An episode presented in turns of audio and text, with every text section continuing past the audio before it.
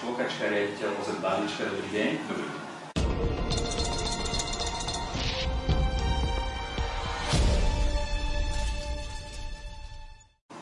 Za krásne priestory na natáčanie chceme poďakovať kaviarni Sladkovič v Trenčine.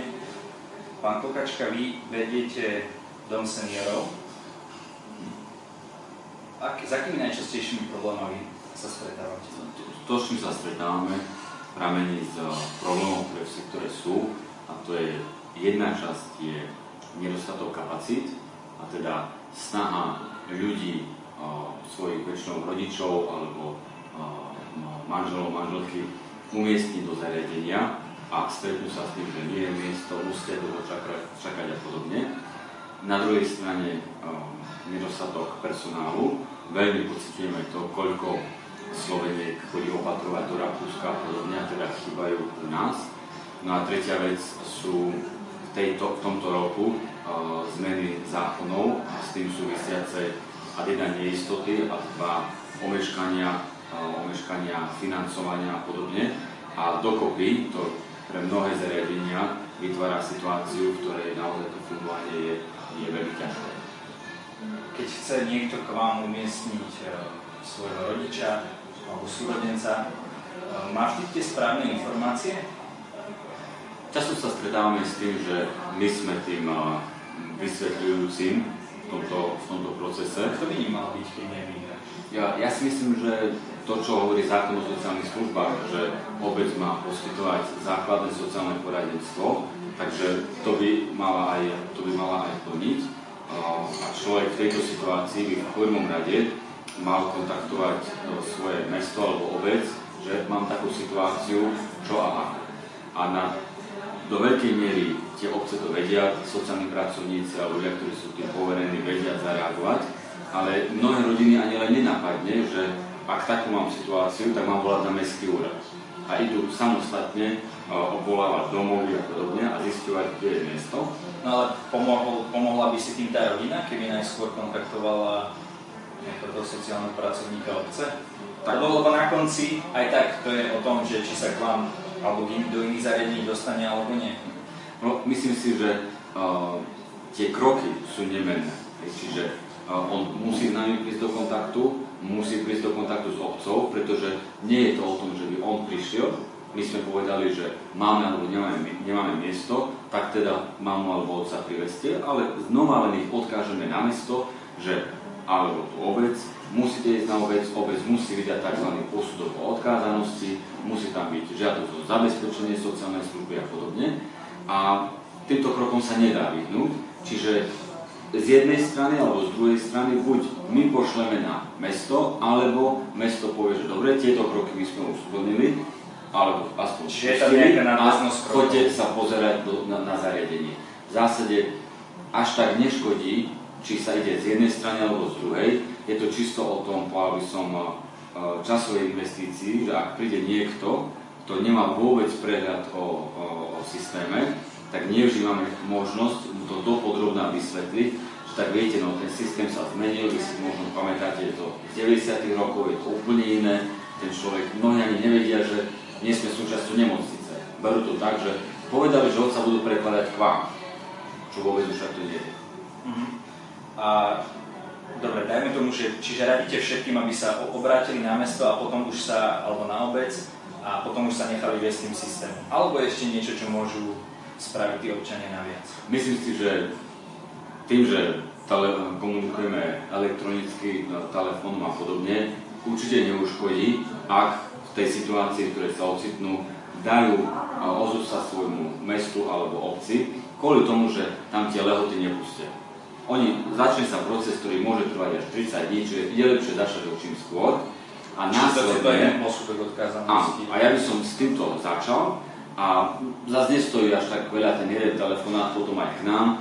Dobre, mám e, takúto situáciu, na meste som už bol a prišiel som sa k vám informovať, máte miesto, nemáte miesto, aká, aký je u vás zase postup, ale ak on ešte nebol na tej svojej obci, my len ho tam odkážeme. Čiže ja by som povedal, že treba urobiť obidve a možno dáva zmysel začať, začať na tej, na tej uh, obecnej úrovni Samozrejme pri tých malých obciach, ktoré ledva majú starostu, sa im môže stať, že ten človek nemá s tým skúsenosť, nebude ich vedieť prakticky usmerniť, takže nič sa nestane, ak sa ozvú aj rovno nám, len zase my rovno vrátime na tú obec, že dobre, ten posudok musí tá obec vydať a tak ďalej. Dobre, prídu k vám a vy im častokrát poviete, že miesto nemáme. Veľakrát sa to presne takto deje, pretože uh, samozrejme ľudia uh, napríklad v nemocnici na niektorých oddeleniach môžu ostať 21 dní a podobne. U nás také do, doby nie sú obmedzené uh, a preto u nás ľudia ostávajú dlhšie, aj niekoľko rokov, že sa k nám pristavujú a žijú na dlhodobo. vlastne... Buď napríklad neodídu do iného zariadenia, alebo sa zmení rodinná situácia, že predtým syn, dcera mali ešte e, deti v tínedžerskom veku, ale deti odišli, tak sa môžu starať o mamu a niektorí samozrejme aj zomrú. Ale až keď sa neuvolí ďalšie miesto, tak nemôžeme prijať ďalšieho, lebo kapacity sú dané. A častokrát práve je taká situácia, že no v tomto okamihu prijať nemôžeme. A čo vy v takom prípade hovoríte? Uh, odporúčame samozrejme kontaktovať iné zariadenia podľa toho, aký je stav toho človeka, odporúčame kontaktovať taktiež tzv. ošetrovateľské centrá. Hej, že to nemusí vždy... Nie je to, nie je to ten medzikrok medzi nemocnicou a sociálnymi službami a veľakrát ten človek je aj v takom ešte zdravotnom stave po nemocnici, že buď môže byť doma a čo je aj to, čo najviac seniory samozrejme chcú a s podporou obce bude dostávať opatrovateľskú službu, za ním bude dochádzať. bude, dochádzať, bude za ním dochádzať napríklad agentúra domácej ošetrovateľskej starostlivosti a keď je tu napríklad taký zdravotný stav, ktorý takúto našu podporu si vyžaduje 2-3 mesiace, alebo máme ľudí po mozgových príhodách, ktorí za tých 6 až 9 mesiacov odchádzajú domov zrehabilitovaní, tak e, časť tých, e, časť tých stavov by sa dala asi uhrať aj doma. Takže sa snažíme tým ľuďom odporúčiť rozmýšľať aj inak, ako len v tých možnostiach, že doma, nemocnica alebo zariadenie. No a z vášho pohľadu je lepšie, keď sa o rodiča takto postarajú jeho príbuzní, alebo je mu lepšie u vás, kde má možno trvalú tú starostlivosť, kde je možno so svojimi rovesníkmi, No, jedna vec je, s ktorou myslím si, že každý, e, každý e, bude súhlasiť, že doma je doma. Doma je najlepšie, doma je tam, kde sme prežili celý život, kde sme vychovali deti, kde si pamätáme, že tú scénu sme ešte s manželkou maľovali a podobne. A k tomu zdravotnému stavu sa pripája aj tá pohoda, ktorá tým ľuďom veľmi, veľmi pomáha. Um, najmä ak idú z nemocnice a sú mesiac, dva mimo domova, tak práve taký návrat domov tých ľudí vie veľmi povzbudiť v tom zmysle, že zvládol som to, som doma, i budem ďalej rehabilitovať, ale prekonali sme to. Problém je, že ten ad model rodiny, spôsob, akým pracujeme ako deti, uh, neumožňuje to, čo bolo niekedy možné, ten, tie modely viacgeneračných rodín, že motal sa, uh, motala sa gazdina okolo domu, a babka bola v prednej izbe, na priedomi a podobne. A tá pomoc bola neformálna, priebežná, žilo to si doma. Tým, že rodiny dnes žijú roztrúsené po Slovensku alebo po Európe, dokonca po svete, nevždy sa to dá. A ak v tom okamihu ten človek nemá podporu obce v podobe opatrovateľskej služby, agentúry domácej ošetrovateľskej starostlivosti, tak nie je možné, aby bol doma, alebo ak ten človek príde domov, ale tá rodina povie, ale to je tak vážny zdravotný stav, že my nie sme schopní sa o neho starať, pretože cez deň ešte to zvládame, ale z dôvodu ochorenia, napríklad Alzheimerová choroba a podobne, mama po nociach nespí, pre, preupratovala nám celý byt a my po 4 týždňoch sme na, zreli na zrútenie, lebo sme nevyspatí, unavení, podráždení, hádame sa s manželom, nevieme ako ďalej a vtedy možno ten domov dáva zmysel v tom zmysle, že aby sa nestalo to, že ešte aj my ako opatrovateľia, deti a podobne, ešte aj my padneme do nejakého zdravotného problému z vyčerpania. A zase to nemusí byť tá binárna možnosť, že idem do domova navždy. Možno to vie byť o tom, že dobre mami, na 3 mesiace ideš do domova, ja si medzi tým oddychnem, prestaviame byť tak, aby sa nám ľahšie o teba staralo a potom sa zase vrátiš. A potom je taká uh, skupina ľudí, ktorým naozaj už asi v domove je ľahšie. V zmysle, že doma sa uh, trápia, prežívajú úzko, sú sami, uh, cítia, že sú na, cítia, že sú na ťahu a do nejakej miery ich to mrzí. V tom domove si vedia povedať, že tak ale tí ľudia sú tu na to zamestnaní, tak pomáhajú mi a podobne. A napríklad tým, že už máme aj skúsenosť s konkrétnymi situáciami, tak možno vieme poradiť aj veci, ktoré by ten, eh, toho človeka doma ani len nenapadli, že tak mamka nie je taká, že je taká smutná, ale má depresiu. Čo my vieme vybadať a rozprávať napríklad s gerontopsychiatrom, že čo by sa dalo robiť. Ktorých je žalostne málo. To, á, to je odbor, ktorý, uh, ktorý je veľmi, veľmi potrebný a veľmi, veľmi slabo, slabo saturovaný odborníkmi. No. Vy ako človek zodpovedný za prevádzku takéto zariadenia, máte na neho dostatok financí? Stačí, stačí to, čo vám dáva štát plus tá priama platba? Um, treba povedať uh, asi viac tých vecí, že asi žiadna firma, žiadne združenie nikdy nepovie, že peniazy máme dosť. Mm-hmm. To, to nikdy, nikdy nenastane.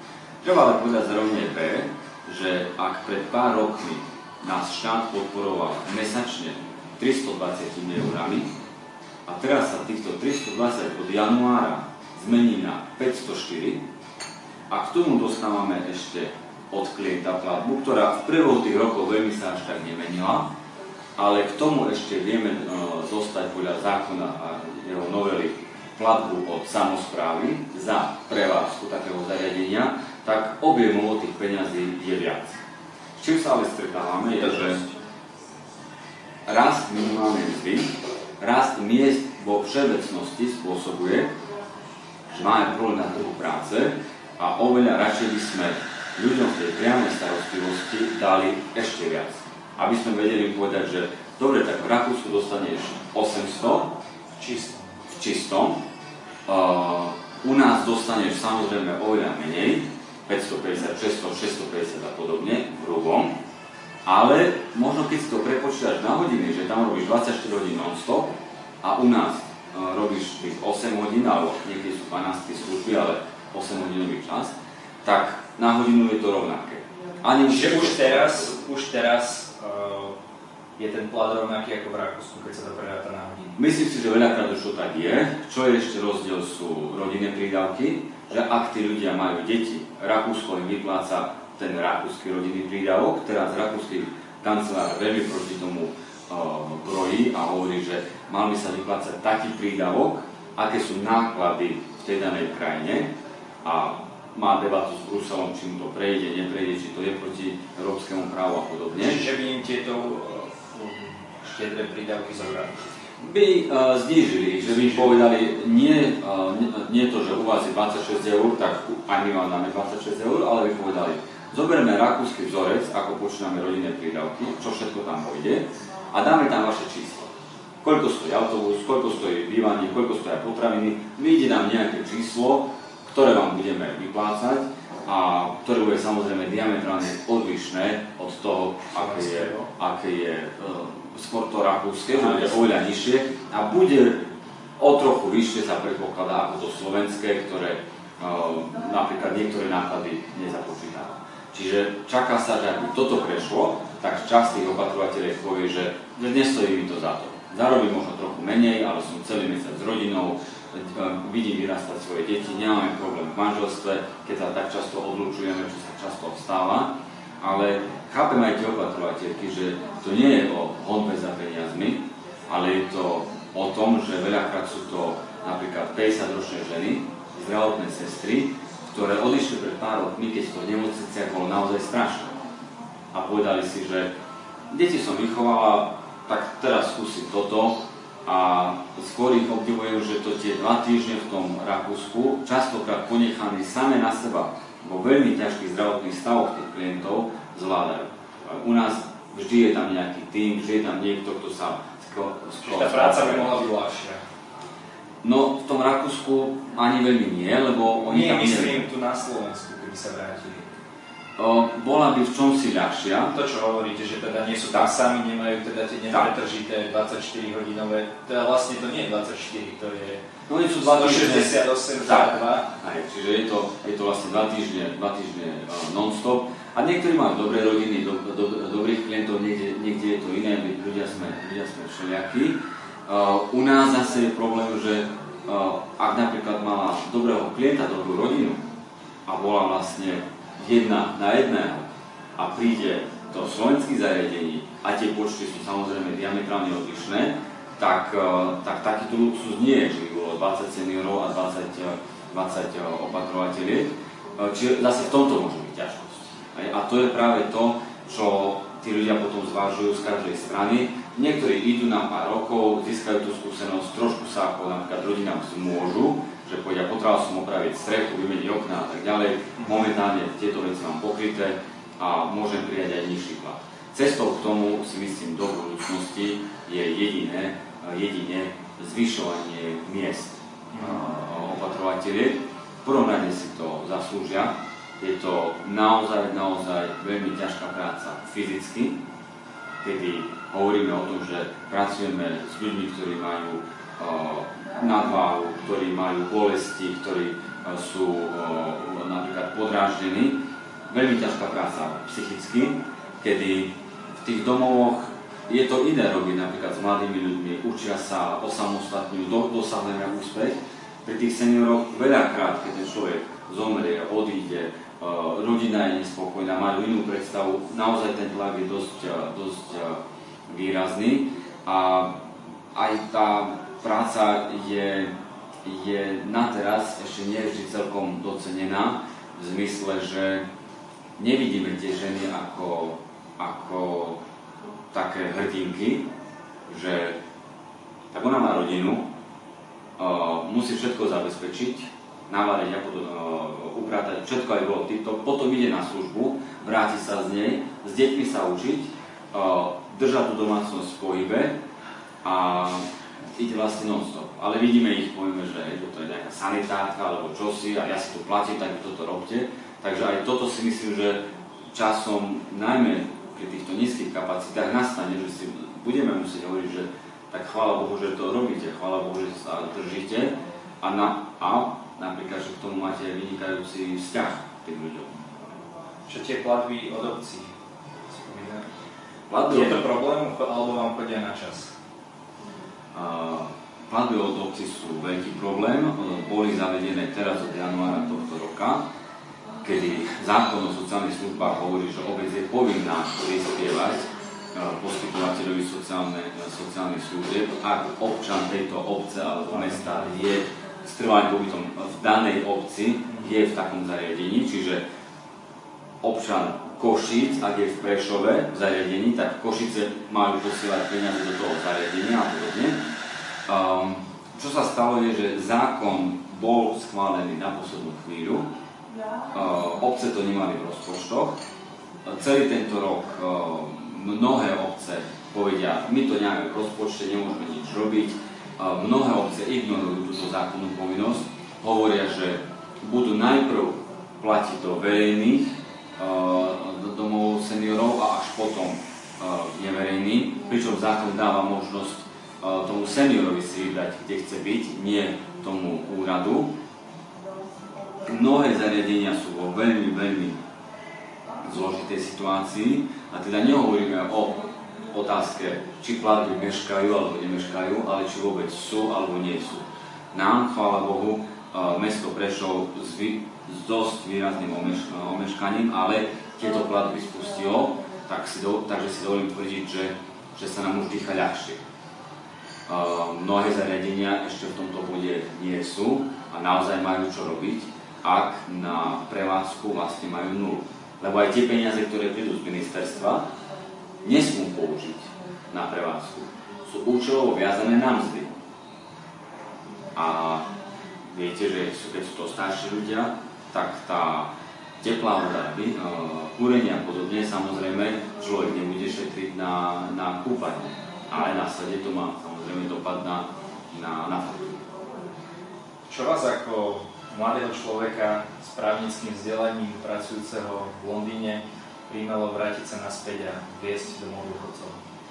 Um, myslím si, že to bolo také dosť dlhé a, a uvažovanie a aj malo to všelijaké také, také fázy. Ten primárny dôvod uh, je ten, že uh, tento domov seniorov založilo združenie, občianske združenie Barlička v Prešove, ktoré pracuje s mladými ľuďmi s postihnutím a no, taktiež s deťmi s postihnutím a ich rodinami v Centre včasnej intervencie v Prešove.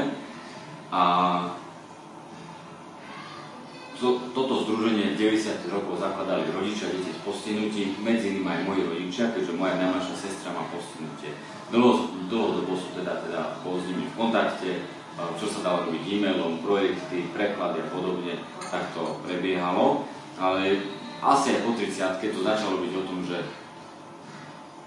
buď budem vo, vo veľkej korporácii, kde myslím si, že každému mladému človeku má čo dať, naučiť vás robiť, systematicky rozmýšľať, plánovať si čas, spolupracovať na projektoch s inými, spolupracovať s inými, s inými krajinami, kultúrami a podobne. Ale v tom okamihu si človek povie, že tak čo sa stane, ak nebudem toto robiť a čo sa stane, ak nebudem robiť napríklad v združení. Ak by som nerobil ďalej v korporácii, dovolím si tvrdiť, že až taká škoda pre by to nebola, v zmysle, že tých ľudí sú tam tisícky, málo ma kto, má, má kto nahradiť. Ja som necítil až taký dopad tej svojej práce práve kvôli tomu, že tie projekty sú veľké, človek len malú časť za svoju krajinu a podobne. A nevidím za sebou ten reálny výsledok. Niektorí kolegovia zase hovoria, áno, môžem robiť na veľkých projektoch, to je to, čo je lákavé a podobne. Každý to máme iné. Pri tom združení som videl, že viem urobiť malú zmenu, ideálne zavidenie uh, inteligentných hlavíc na radiátor.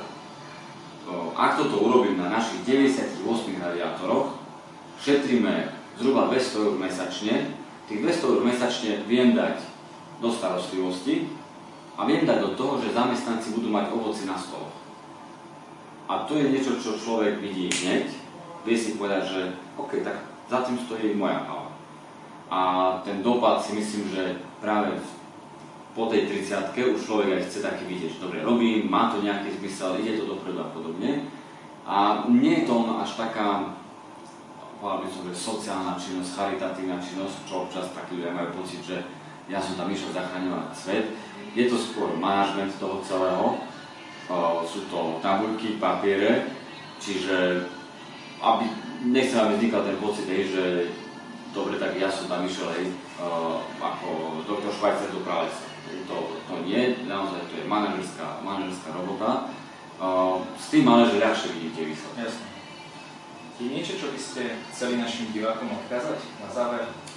Nech sa páči, máte priestor na túto kameru. Um, myslím si, že najmä pre mladých ľudí dáva zmysel rozmýšľať o tom, čo chcú robiť v živote o tom, že majú len raz 25 rokov, ale raz budú mať 30 a podobne a že to takéto odkladanie tých vecí na neskôr, že budem sa venovať veciam, ktoré ma bavia, keď budem starší, vie, vie sa vypomstiť, a, ale aj zároveň to be, že je OK nevedieť, čo človek chce robiť, ale nie je OK prestať hľadať. Ja napríklad som sa rozhodol, keď som mal 31.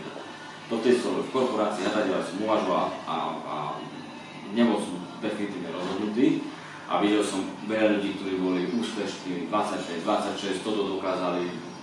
Máme tu ten taký niekedy až kult tých úspechov veľmi mladých ľudí a vie to trochu depať. A mne veľmi pomohla veta, je v poriadku nevedieť, je v poriadku skúšať, ale nie je v poriadku prestať hrať. Takže s tým som asi tak aj pozbudil mladých, že, že kedy, keď je teraz, už keď budeme mať rodiny, budeme mať záväzky, tak ťažšie sa bude experimentovať, ale teraz sa to dá, tak prečo nie? Tak vám držím palce o vašej práci. Ďakujem za rozhovor. Ďakujem.